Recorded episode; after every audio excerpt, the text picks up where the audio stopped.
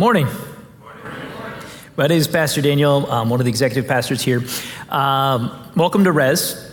About four, five, six weeks ago, something like that, uh, after just some, some conversations in one of our executive meetings, I was just, I, I had felt like a, a growing uh, conviction that God wanted me to uh, preach on giving and generosity. And, and it's just, I guess I'd come to this realization that it had been a long time since we had taught about it.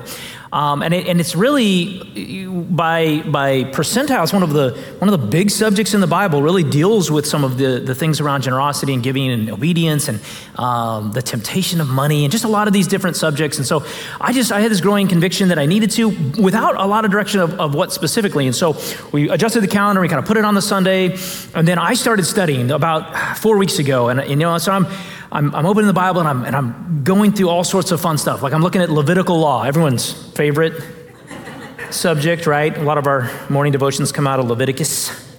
It's fun to say Leviticus, it's not as fun to read. Uh, You know, and, and, I'm studying like the Abrahamic covenant and, and just looking at the, the very start of this concept of tithing, which is giving 10%, which starts actually with Abraham giving 10% to this, this guy, Melchizedek, which is also a really cool name. I don't know if you guys are looking for boy names, any of you are expecting, but Melchizedek, I'm just going to throw it out there.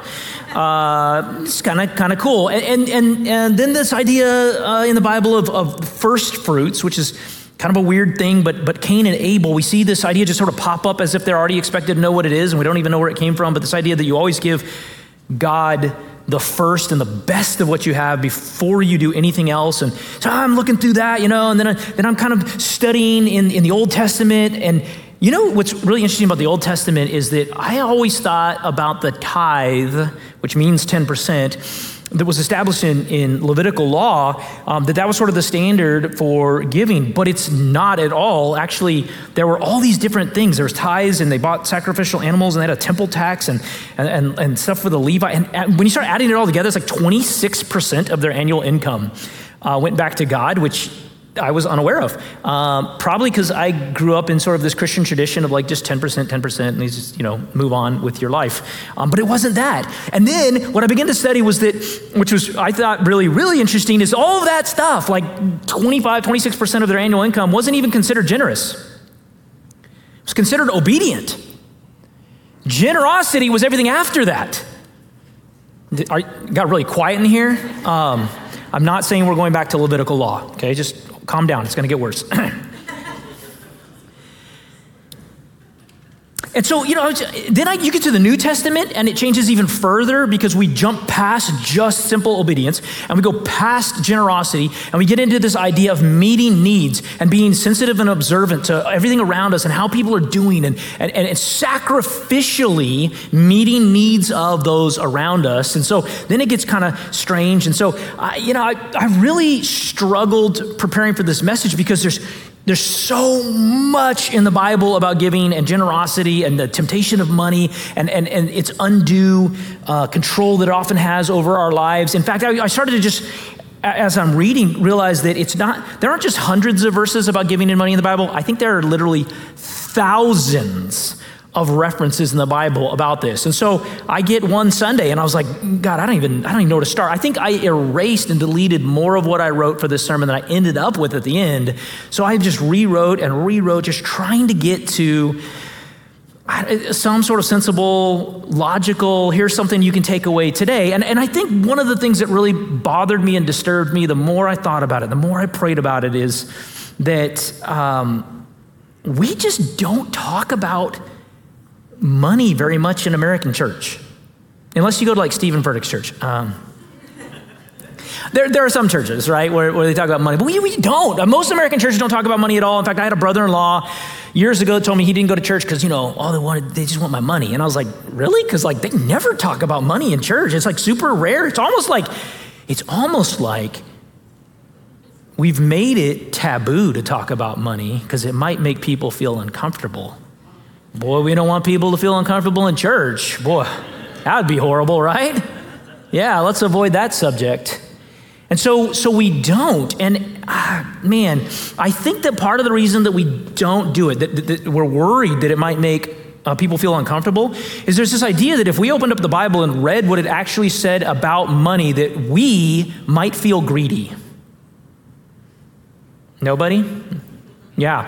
See, that's the thing, because no one actually thinks they're greedy. I'm pretty certain that I'm not greedy. We're all pretty certain we're not greedy. In fact, when you introduce yourself, you're not really introducing yourself like, hey, my name's Daniel, I'm pretty greedy.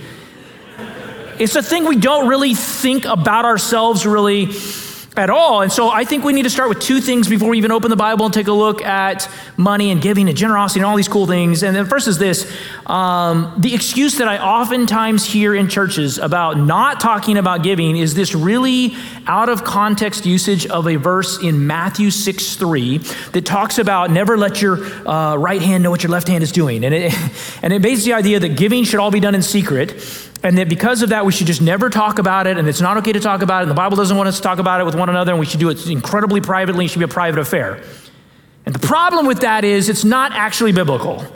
The context of that verse is Jesus looking at the Pharisees who took an act of worship. In fact, they took all of their acts of worship and they made each one of them very public demonstrations of their own self righteousness, including giving. And so they took their giving and they, they lauded it over everyone else. They made sure there's a crowd around who knew what they were doing and how much they were giving and how righteous they were. And so Jesus rightly looks at that like he looks at all of the other areas of worship in their life and points out the sin in each one. And when he gets to giving, he says, Hey, this was intended to be worship, and worship is an intimate thing between you and God, and therefore you should be able to do it in secret and it'd be just as effective as if you did it in public, which is the point he's making to his disciples. But what we've done, because talking about giving makes us uncomfortable, is we said, Jesus wants us to do that in secret, so, mm, Pastor, let's not talk about giving. And so we don't talk about it. It's been two and a half years since we had a message that even touched on giving or generosity in this church, which is crazy considering how much it's mentioned in the Bible. And that's on us, the pastoral staff, to figure out how to talk about it more often. You're welcome.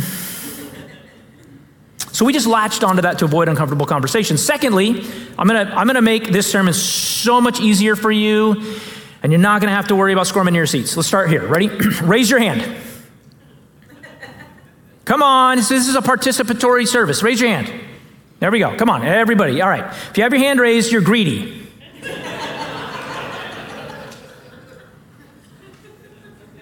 Because you're human and we're greedy. It's one of the innate parts of sin that grabs hold of all of us. So here you go. Say it with me I'm greedy. I'm greedy. There you go. Now you've admitted in front of everyone. Nothing to be embarrassed about. You're sitting in a pew full of greedy people. So if you need something really salacious to talk about at lunch, you'd be like, listen, I was at church today, tons of greedy people. But you don't need to feel uncomfortable now because everyone here is greedy and you are too, so we're amongst friends, so we can discuss it. I want to teach you a little bit about what the Bible has to say about money and giving and generosity from my own struggles with greed over my life and my own lack of discipline and stubbornness when it comes to giving those things over to God. And so we're going to talk about uh, the three lies about money in my life. The three lies about money in my life. And I, we're going we're gonna do the whole message today as we read through Scripture and kind of look at these three lies. I think these are the most prevalent things we tell ourselves about money that are utterly untrue. And here they are. I'll give them to you right off the bat so you can put them in your bulletin. Number one lie about money in my life. If I had more money, I would be more content. If I had more money, I would be more content or more satisfied. Number two, if I had more money, I would be more generous. If I had money, I'd be more if I had more money, I'd be more generous. And number 3, money isn't a danger for me because I'm not wealthy. Money is not dangerous for me because I'm not wealthy or I'm not rich. We're going to start in Mark chapter 10, verse 17, a very well known story. Jesus, during his mission, join me there. Verse 17, Mark 10. And as he was setting out on his journey, this is Jesus, a man ran up and knelt before him and asked him, Good teacher, what must I do to inherit eternal life? And Jesus said to him, why do you call me good? No one is good except God alone. You know the commandments do not murder, do not commit adultery, do not steal, do not bear false witness, do not defraud, honor your father and mother. And he said to him, Teacher, all these I have kept from my youth. And Jesus, looking at him, loved him and said to him, You lack one thing. Go, sell all that you have and give to the poor, and you will have treasure in heaven. And come, follow me. Disheartened by the saying, he went away sorrowful, for he had great possessions. And Jesus looked around and said to his disciples, How difficult it will be for those who have wealth to enter the kingdom of God. And the disciples were amazed at his words. But Jesus said to them again, Children, how difficult it is to enter the kingdom of God. It is easier for a camel to go through the eye of a needle than for a rich person to enter the kingdom of God. Now, there's uh, some really interesting things that are happening in this story. And so I want, I want to just call them out and I want to kind of look at this story of what's going on in Jesus' mission. Jesus had a lot of people kind of randomly come up to him at different times in the three years of his public ministry and ask him questions, usually challenging him about something. But in this case, uh, this is a pretty legitimate question from this rich young man. We see this story in three of the Gospels, and we have slightly different versions of the account in, in which we see a little bit different of the phrasing between uh, his interaction with Jesus. And what I really like is a couple things. The very first thing is he says, Good teacher, when he talks to Jesus. And Jesus immediately kind of stops him and goes, Why are you calling me good? Only God is good. Don't butter me up, right?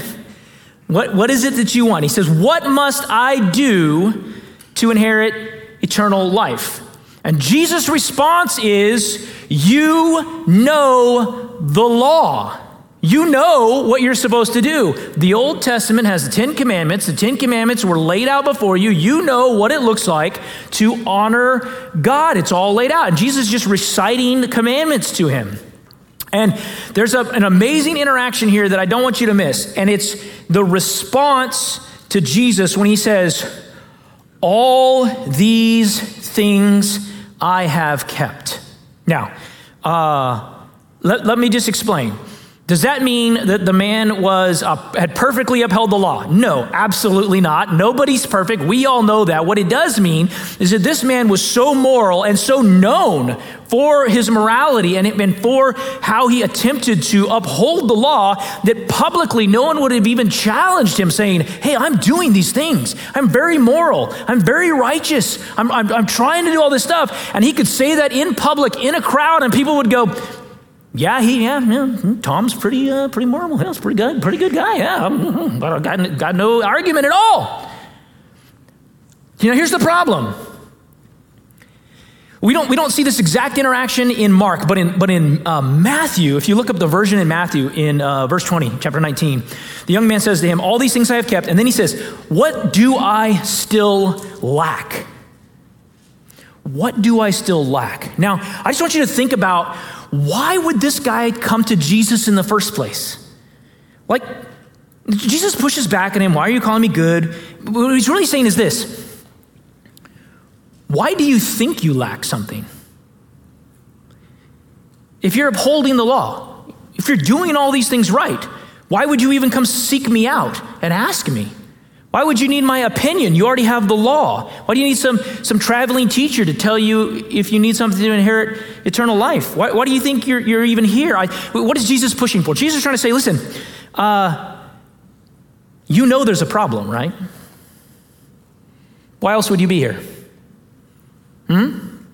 What brought you here today? If you are upholding the law, if you are that moral, if you're following all of the commandments, why are you even here?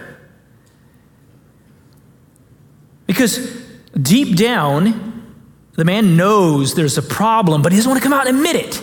Right? So we, instead, we put this as a question. Hey, what, what, uh, what else? What else do I lack? Why? There's something deep down inside of me that's not right, and I've tried to follow all the rules, and I've tried to do all these things, but, but it doesn't feel right.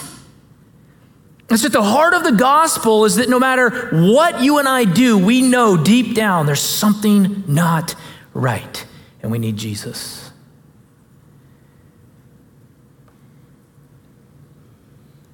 This guy is young, wealthy, has authority, is morally righteous. He's got everything going for him, and he knows something's wrong. Something's not right. The lie number one that we tell ourselves about money if I had more money, I would be content. You know, in, very, in, in general terms, if you just simply look at uh, very broad studies about income, uh, people report being happier or more content the more money they make. So if you make more money, you will generally answer, yeah, I'm, I'm a little happier, right? And so you could really easily, in about five minutes of Google searching, uh, make the uh, proposition that if you make more money, you're going to be happier. Because I can find that on Google. I call that Google convincing myself right? About five minutes of Google work, and I'm like, I'm an expert pretty much, ready to give my opinion on the internet. The, the problem with those studies is they're, they're very surface level. If we really start to dig down into studies of social sciences about how we work around income, it's very interesting. You know, in order to make more money, generally speaking, you need to prioritize money over other things. That's just kind of how that works. Um, and as you begin to prioritize money over other things in your life, here's what begins to happen as we do surveys of people that do that. The moment you begin to prioritize money over other things in your life, according to different surveys that we've done in social science, you begin to get less and less and less and less happy about life. Isn't that weird? So, to make money, you've got to prioritize it, but if you prioritize it, you will become less content with life. In fact, the moment you begin to use money as a measuring stick to figure out how you're doing in comparison to others, you actually begin to get very dissatisfied. Huh. CNBC did a study that says this the more you make at work, so as you take a job that makes more money, you tend to be less satisfied with the job and experience substantially more stress. And that actually is true all the way up the income scale. The more money you make at work, the more stress that you'll have, and the less you'll be satisfied with your work. So just hear me, because I've counseled a lot of young people, and I've been young people, believe it or not who always think if I could just get the promotion, if I could just get the new job, if I could just get the higher paying job, then it would be okay. And I just want to tell you, science says you're wrong. In fact, it's the opposite. Generally, the better, better, higher paying job is more stressful and less satisfying. Now, I titled the message, What if I won the lottery?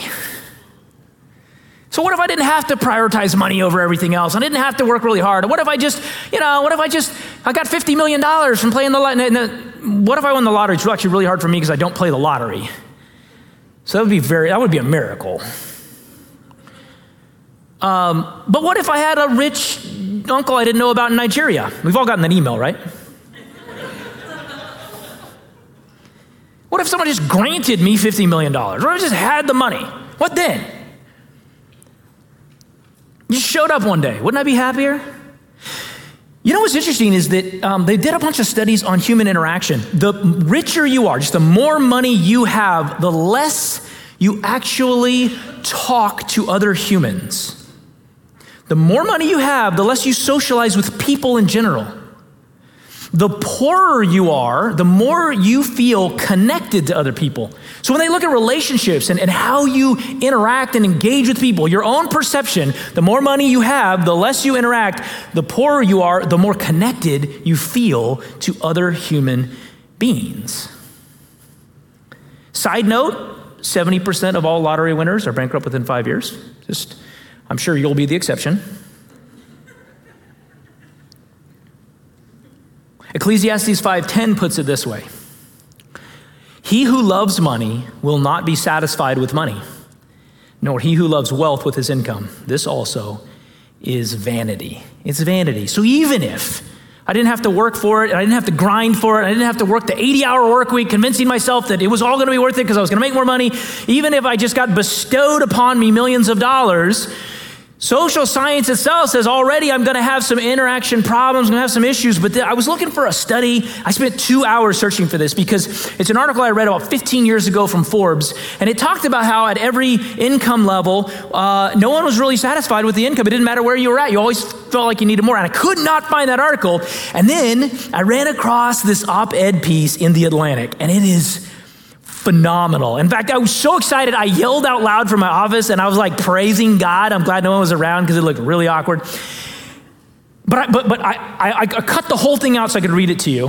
They did a study of thousands of people that are millionaires, okay? thousands of millionaires and they started asking them questions about how satisfied they were with life. And I just want you to hear what they had to say about this because it's going to blow your mind and you're going to hate it and it's going to, oh, ah, yeah, you're going to leave here different. Okay.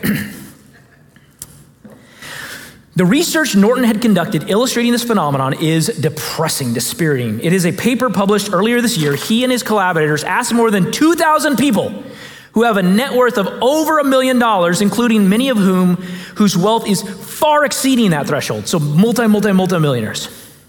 How happy they were on a scale of one to 10. And then this is the follow up question. Get ready how much more money they'd need for it to be 10.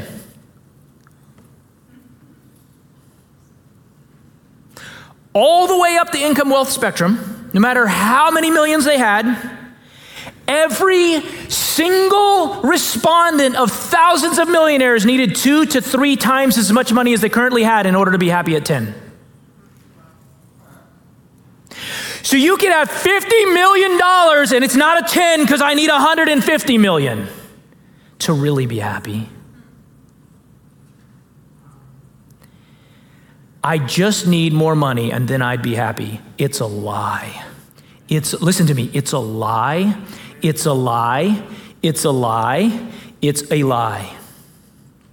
More money will not satisfy you you wouldn't be more happy. The Bible tells you you wouldn't be satisfied. Science, social science, culture, rich people actually talking about their lives tell you you wouldn't be happier. Say it out loud with me. It's a lie. It's a lie. Jesus would say it this way, and I want you to hear his words. Luke 12, 15. He says this. And he said to them, This is Jesus, take care, caution, look out, warning, pay attention, and be on guard against all covetousness. For one's life does not consist in the abundance of his possessions. Why do you think Jesus said that you and I need to be on guard? We, we need to look out for greed. He talks about sin in a lot of ways over and over again, but there are very few things he says, look out. You better, you better be searching for it because it's trying to sneak up on you. Greed is one of those things. Covetousness is one of those things that sneaks up on you. Nobody thinks they're greedy. The moment I started talking about greed today, you're like, man, I wish Karen were here because she's greedy. Not me. We think of greed as something that affects people that just have a ton of stuff. They're always usually a little more affluent than us, a little wealthier than us, have a little bit more than us, and those are the greedy people. We're just getting by, you know. It's sneaky because no one thinks they suffer from it.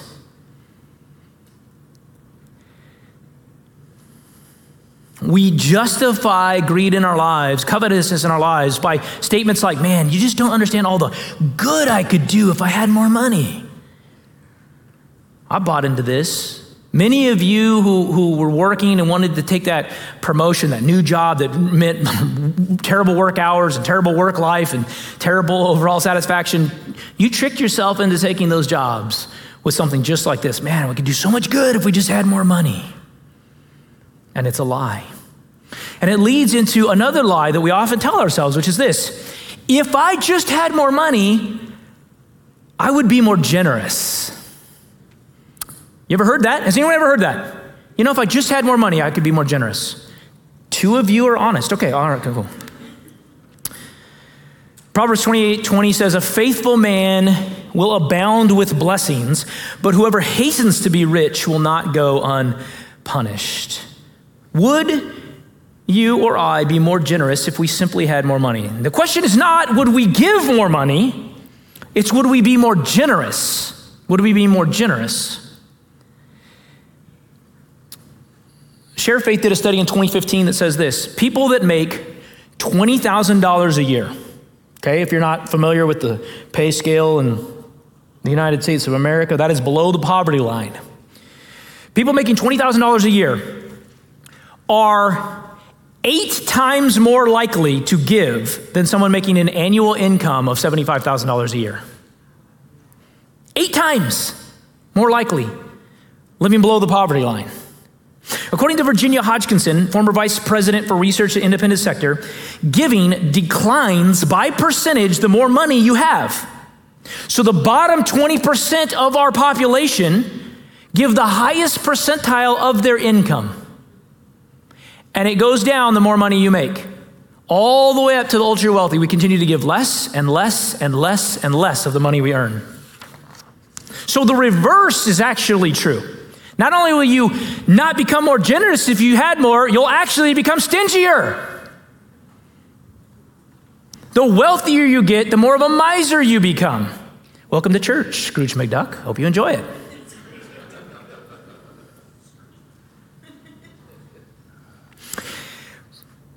I may give a larger dollar amount as I become wealthier, but it becomes less and less and less sacrificial in nature because it doesn't impact my level of living or my comfort at all. I think about this statistic. There are 247 million people in the United States that would call themselves or identify as Christian. 247 million, just below 250 million. It's a quarter billion people that say they're Christian in the United States. Quarter billion. 1.5 million people in the United States actually give 10% or more of their income. Out of 250 million. For you math majors, that's half of 1% are obedient to Scripture. Half of 1%. So, so listen, when I hear stuff like Americans, America's a Christian nation, really? Well, we don't really do the things in the Bible, so that's weird. Right? What, what are we doing? If, if everyone that identified as Christian gave 10%, there would be, ready for this? 165 billion extra dollars for ministry. Now, listen, um, I've not done a budget that large. I've never considered what our church would do with an extra 165 billion laying around. I'm just going to submit it's a lot of good things. There's a lot of orphanages. There's a lot of homes for, for single moms. There's a lot of job training. There's a lot, $165 billion?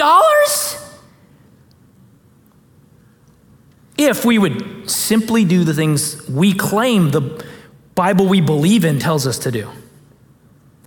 So we, for, just for just a second, whenever you find yourself sort of on your high horse, you know, really disturbed and mad about this broken, toxic, depraved culture that you live in in this lost country, I just want you to remember that the church gives 0.5% back to God. We have some problems in here that we need to deal with so we can deal with the problems out there. Amen? Those are our problems to deal with. Let's go back to our story. Look what Jesus is saying to him. So, so the rich man comes and he says, Teacher, all these I've, I've kept from my youth.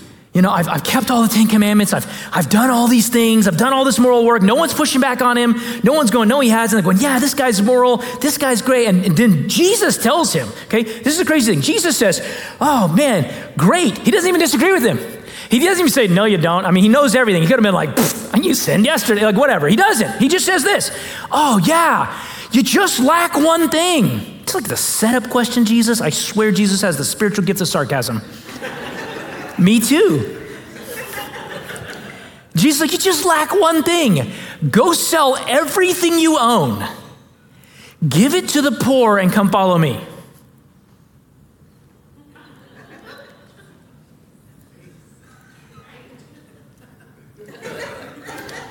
Just one thing, huh? I mean, wow. It's a doozy of a one thing you left for me.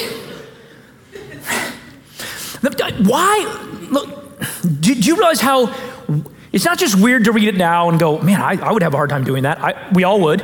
Um, it's, it's weird even in the context of Jesus' words. Jesus never asks anyone else to do that in the Bible. Do you realize how out of, out of sorts that is? When Zacchaeus comes, uh, Zacchaeus the tax collector, the wee little man, and the wee little man was he. Okay, sorry.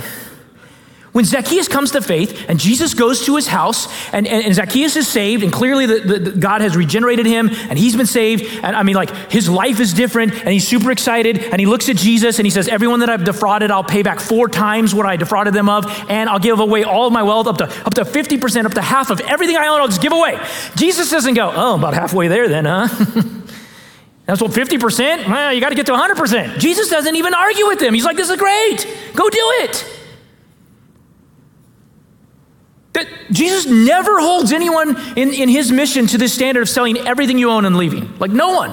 Why this guy? Why all of a sudden this standard? It just seems like it's out of nowhere. Like, dude, Jesus, this is kind of a high standard. If, if, listen, if like membership at Res was like, listen, I'm glad you took the class, but you only lack one thing. Be a small membership roll. Like, that's a big thing. Let me, let me show you why he does it. It's so, it's so interesting. Do you remember the story of the woman at the well?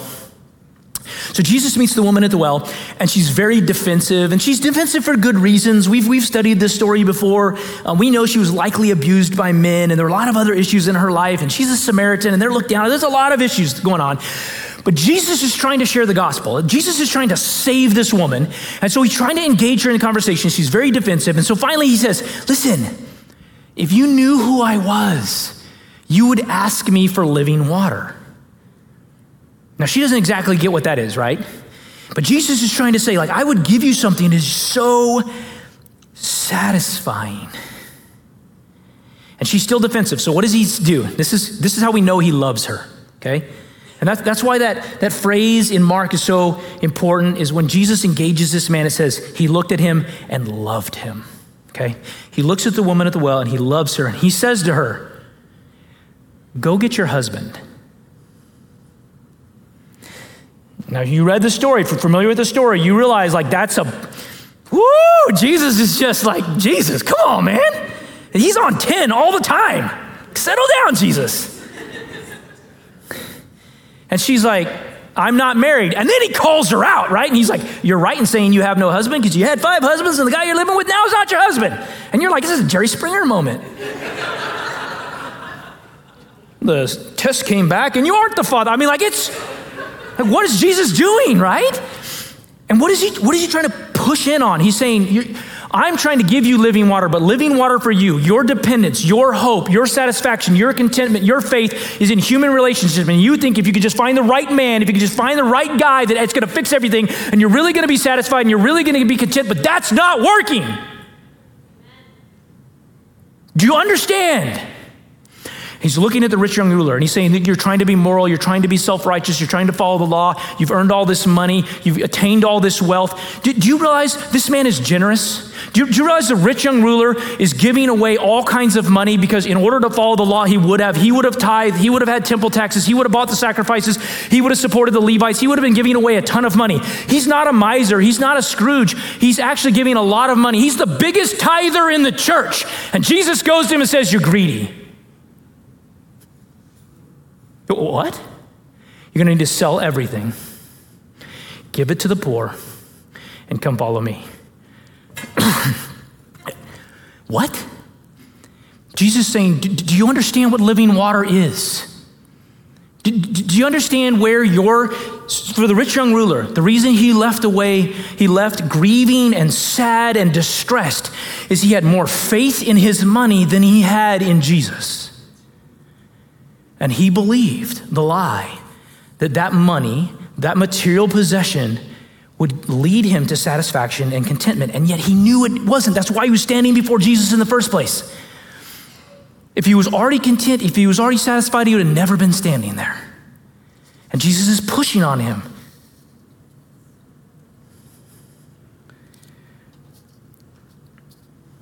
He wasn't generous because possessions were his idol and he misses Jesus and salvation standing in front of him because of it. You see, the safeguard for you and I against materialism, against greed, against this idea that money will fix our problems. Because ultimately, the reason that we, we put our fists around money so tightly and we don't want to talk about it and we don't want to let it go is this idea that I can control my own future if I just have enough money. And I want to be in control because I make a great God. It doesn't work out very well. And so the standard of giving in the New Testament becomes sacrificial. In fact, the whole biblical precedent of sacrifice is this it's that you have to have an open hand so that as God blesses you, you begin to come to this realization that not everything that God puts in my hand was meant for me to consume, like a glutton. Some of what God puts in my hand is for me then to bless others with. But as long as I'm holding so tightly onto the things that God gives me, He can never actually put anything else in my hand, anyways, because I got fists all the time. The standard for generosity in the Bible is sacrificial. Even King David got this. You go all the way back to 2 Samuel, he, he King David needs to make a sacrifice and there's a guy there that, that basically gives him what he needs to make the sacrifice. And he's like, no, no, no, I got to pay for it. And he's like, I'm giving it to you. Just, you know, he's like, no, no, no, listen. I will not offer burnt offerings to the Lord that cost me nothing. What is he trying to say? Generosity has to impact me, or it's not really generosity. If I had more money, I'd be generous. You wouldn't. I wouldn't. You might give more money, but everything about Scripture, everything statistically about humanity says more money wouldn't make you more generous. More money wouldn't make you more generous. And the last one is this money isn't a danger for me because I'm not wealthy. Money isn't a danger for me because I'm not wealthy. I just want to call out a couple things. This is one of the few things that Jesus constantly talks about when he talks about money is that it blinds you. He talks about a vision or the eye or visual things uh, or, or it being sneaky and creeping up on you over and over again. All of his references about money and materialism and covetousness are actually these, these illusions and illustrations and references to the idea that money has this blinding distortion effect that you can't see clearly when money is involved. And when he talks about these warnings, we oftentimes read this and we, we read him say rich or wealthy, and we think, well, that's, I don't have to worry about that because I'm not rich. He's clearly not talking about me. But understand that Jesus and his disciples lived in abject poverty. They owned nothing. They walked everywhere. They slept wherever they could, many times out, outside in a home someone might grant them a place to sleep. They ate when they could, when they were blessed with it, when they had a little bit of money. They owned nothing everyone to them that owned things was wealthy. So if you're wondering if you're rich or not, do you own anything? Anybody here own something? Yes? Congratulations, you're rich. You're wealthy. So this is for you. The, the moment you own things, those things can become idols in your life. So, so then the question for the believer is if it's sneaky, distort, if it blinds me, if it distorts my vision, if it creeps up on me, if Jesus is saying, watch out, how do I do that? How do I safeguard against this thing that seems to be so subtle and so sneaky in my life? And, and, and this right here, this question of how, how do I safeguard, is where the church has just failed you by not having these conversations really well. They've hurt you, they've hurt me. Because if we were really willing and open to talk about these things as a church body, not just from the pulpit, but all the time, then we would ask for things like accountability. That would be a normal thing to ask for accountability. The idea that it's not a normal thing to ask for accountability is actually the dangerous part. And, and Guess what? It's not always been this way. This is a very American church thing. It has not been this way for long. I went back, I heard this story years ago, back in the Puritan days, in the early days of even the United States, before it was the United States, in, in the pilgrim days, they had church guidelines for greed.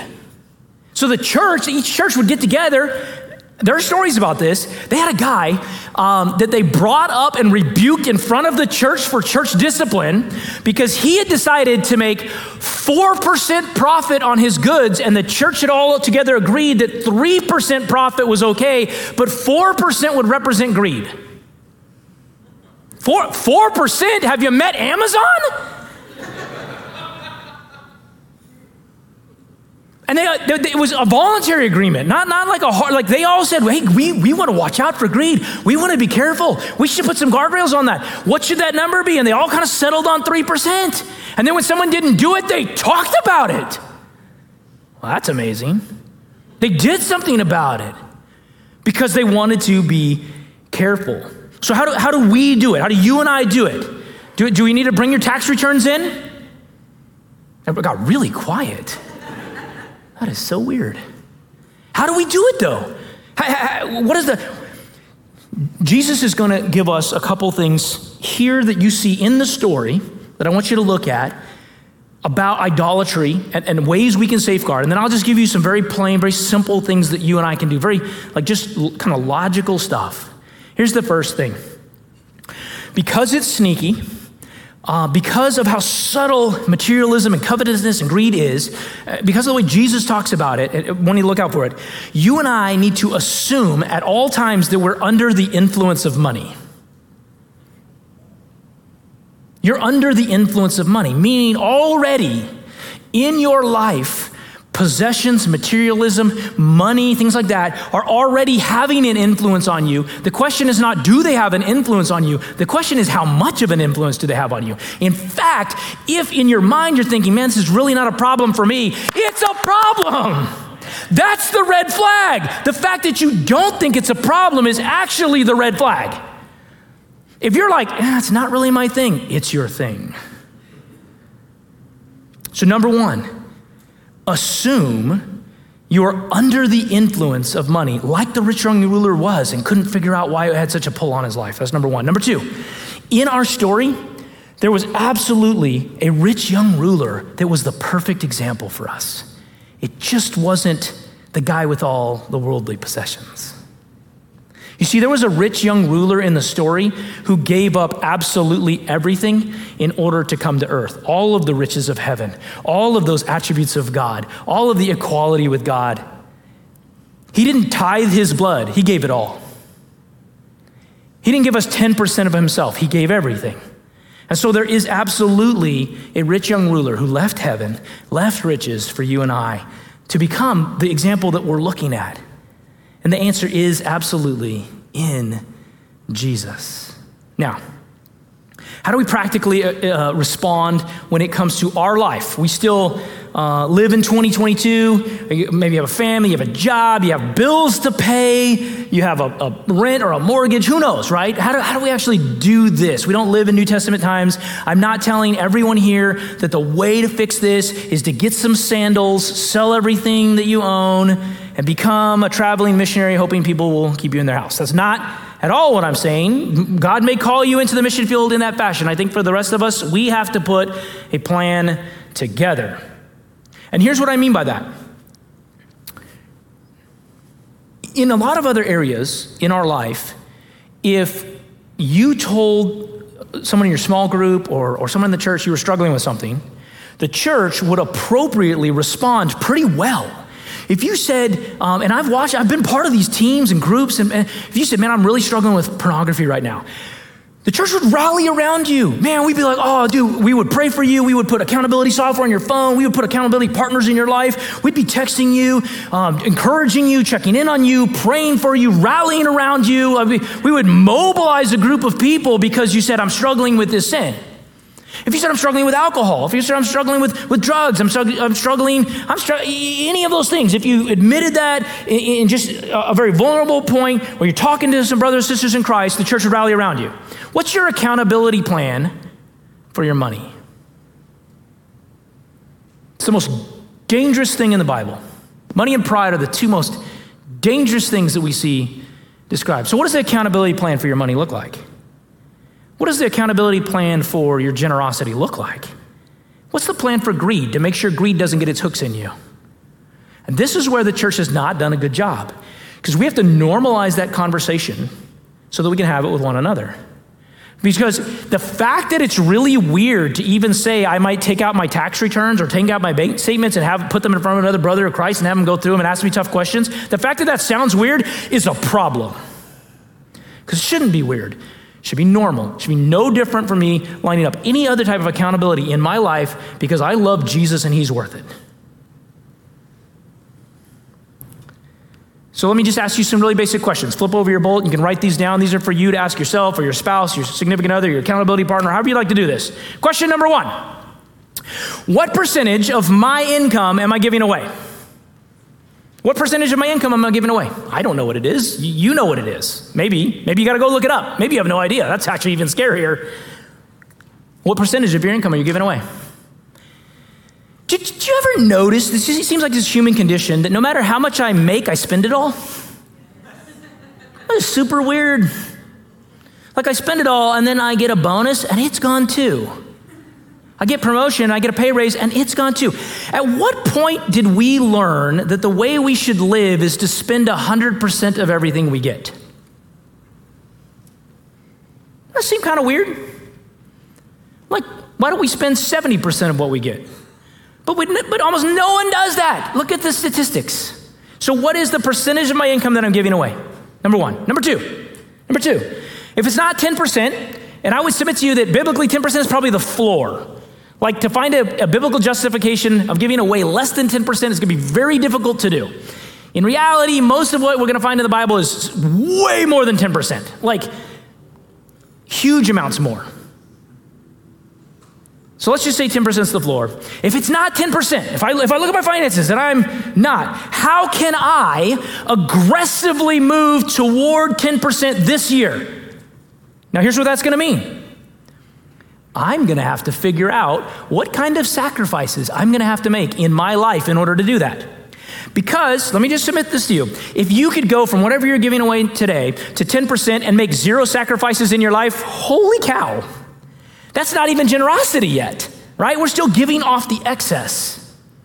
Because generosity is going to be me consciously giving up things so that I can bless others with it. Giving up things so that I can be obedient to God when it comes to generosity. And then, whatever that plan looks like as you begin to look at it, how are you going to hold yourself accountable to do that? Who are you going to put in your life for accountability so you can begin to have someone looking out to ensure that greed doesn't get a hold of you? Um, I, let me just give you a couple stories about giving from my own life that'll be really, I think, helpful. I, I always I mean, just years. And I grew up in a church in which tithing was just like the super regular thing. Um, I grew up in a church that had these envelopes where you actually got a score on Sunday morning based on the number of boxes you could check. And one of them was if you brought your tithes and offerings. And so, like, I loved to check the little box and be like, look how moral I am. No, no, you do that? Okay, cool.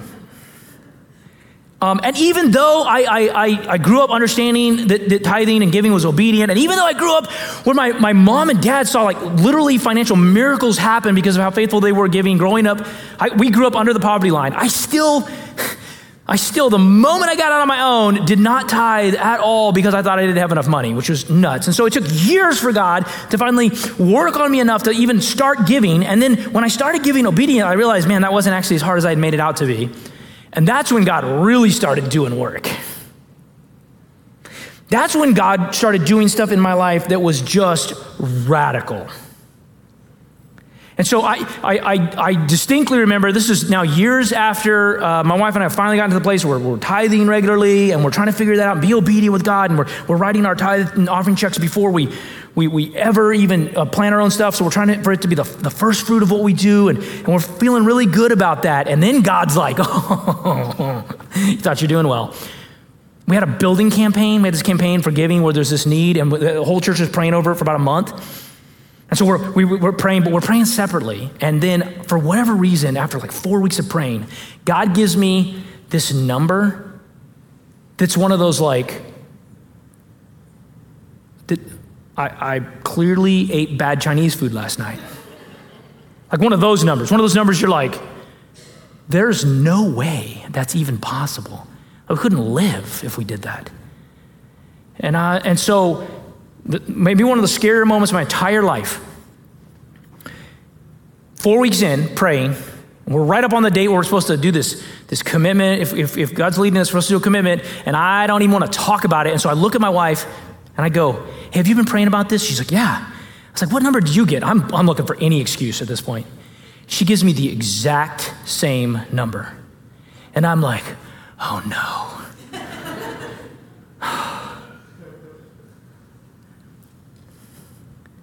Because I know what that means. It means God's like, Do you trust me? Am I worth it? And I'm like, Yes. Let me just, for any of you that have not experienced this in your Christian walk, somewhere in your life, multiple times, and it won't always be about finances, it'll be about jobs, it'll be about careers, it'll be about relationships, it'll be all kinds of things. God's gonna call you into something that is so incredibly scary. It's basically Him saying, Jump, don't even look down because I'm gonna catch you. And you're gonna have a choice. You're gonna, you're gonna know it's God, and you have a choice. Stay comfortable or live a contenting, satisfying, exhilarating, crazy, I have no idea what God's gonna do tomorrow life. And I'm just gonna, I just wanna encourage you take the leap. Take the leap. You will never look back and go, ah, I wish I played it safe. Ever. It is phenomenal. And it is so scary. Like, if I didn't have people around me that I got to go to and go, dude, God's calling me into some crazy stuff, and they're like, good, brother, I wouldn't have done it. I needed somebody in my corner to tell me to do it. And I'm telling you right now, do it. It is amazing.